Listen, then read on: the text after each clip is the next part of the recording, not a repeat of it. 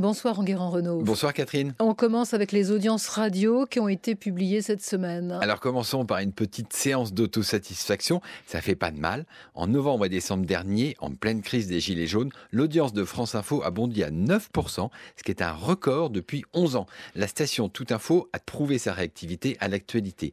Et en cette période de contestation des médias, la radio a montré qu'une information fiable, vérifiée et qui ne fait pas la course au spectaculaire pouvait séduire le plus grand nombre. Bravo. Et je me permets de vous féliciter, ma chère Catherine, car c'est le week-end, le point d'orgue des manifestations, que l'audience de France Info a le plus grimpé. En un an, la station a gagné 540 000 auditeurs les samedis et dimanches. Euh, France Info n'a pas été la seule radio à profiter de l'actualité. Non, bien sûr, RMC a aussi profité de l'effet gilet jaune. La station a largement ouvert son antenne aux auditeurs le matin, avec Jean-Jacques Bourdin et des grandes gueules, et ça, ça a plu. Il faut aussi noter que France Inter a bien failli détrôner RTL du titre de la première radio de France.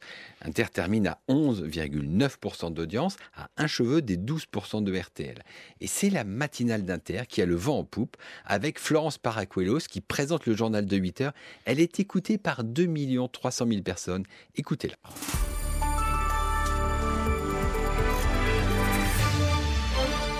Le journal Florence Paracuelos, bonjour. Bonjour Nicolas, bonjour à tous. À la une ce matin, Carlos Ghosn de plus en plus enferré au Japon. Le, le sourire à France Inter, en guérant, et des questions à Europe 1. Ben oui, parce qu'on pensait que la radio du groupe Lagardère était déjà au plus bas. Eh bien non, elle a réussi à baisser encore. Avec seulement 6% d'audience, elle a atteint un seuil critique. Laurent Guimier, le patron de Rampin, en est réduit à se dire qu'il faut persévérer, que la grille finira bien par séduire les auditeurs. Mais en 10 ans, Europe 1 a perdu près de 2 millions d'auditeurs. Ça va être difficile de remonter la pente. Parlons de la présidence du CSA maintenant. La semaine dernière, cher Enguerrand, vous nous disiez qu'on attendait une femme. Eh bien, finalement, Emmanuel Macron a nommé un homme vendredi. Exactement, Paris perdu, il faut le dire. Hein. Le nouveau président du CSA s'appelle Roch-Olivier Mestre. C'est un haut fonctionnaire de 63 ans et un grand spécialiste des dossiers épineux dans le secteur des médias. Ancien conseiller culture de Jacques Chirac, il a été médiateur du cinéma. Il a piloté le sauvetage de la distribution de la presse et enfin, il a fait un rapport très apprécié sur l'industrie de la musique. Roch-Olivier Mestre est un juriste, c'est un homme de chiffres et c'est un fin politique. Emmanuel Macron a choisi la sécurité. Euh, du coup, que devient Isabelle Falque-Pierrotin, l'ex-présidente de la CNIL, qui était pressentie pour prendre le poste? Eh bien, finalement, elle a été désignée comme garante du grand débat national qui s'est ouvert le 15 janvier. Elle tiendra ce poste avec l'ancien patron de la RATP, Jean-Paul Bailly. Un mot des Gilets jaunes, euh, nouvelle mobilisation hier, plus calme, il faut le reconnaître à l'égard de la presse. Et ça, c'est une bonne nouvelle. Hein. Hier, les 84 000 manifestants recensés à travers la France ont défilé plutôt dans le calme, rien à voir avec la semaine précédente qui avait marqué un sommet de violence dans les relations entre les Gilets jaunes et la presse.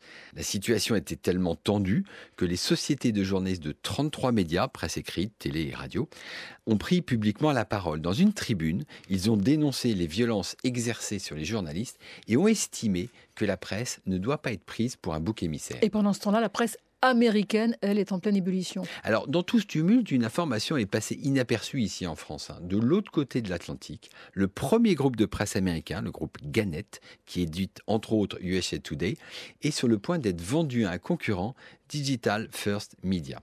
Et ça, ça fait du bruit, car Digital First Media n'a pas bonne réputation. Quand il rachète des journaux, il les passe à la paille de fer et se débarrasse d'une partie de la rédaction.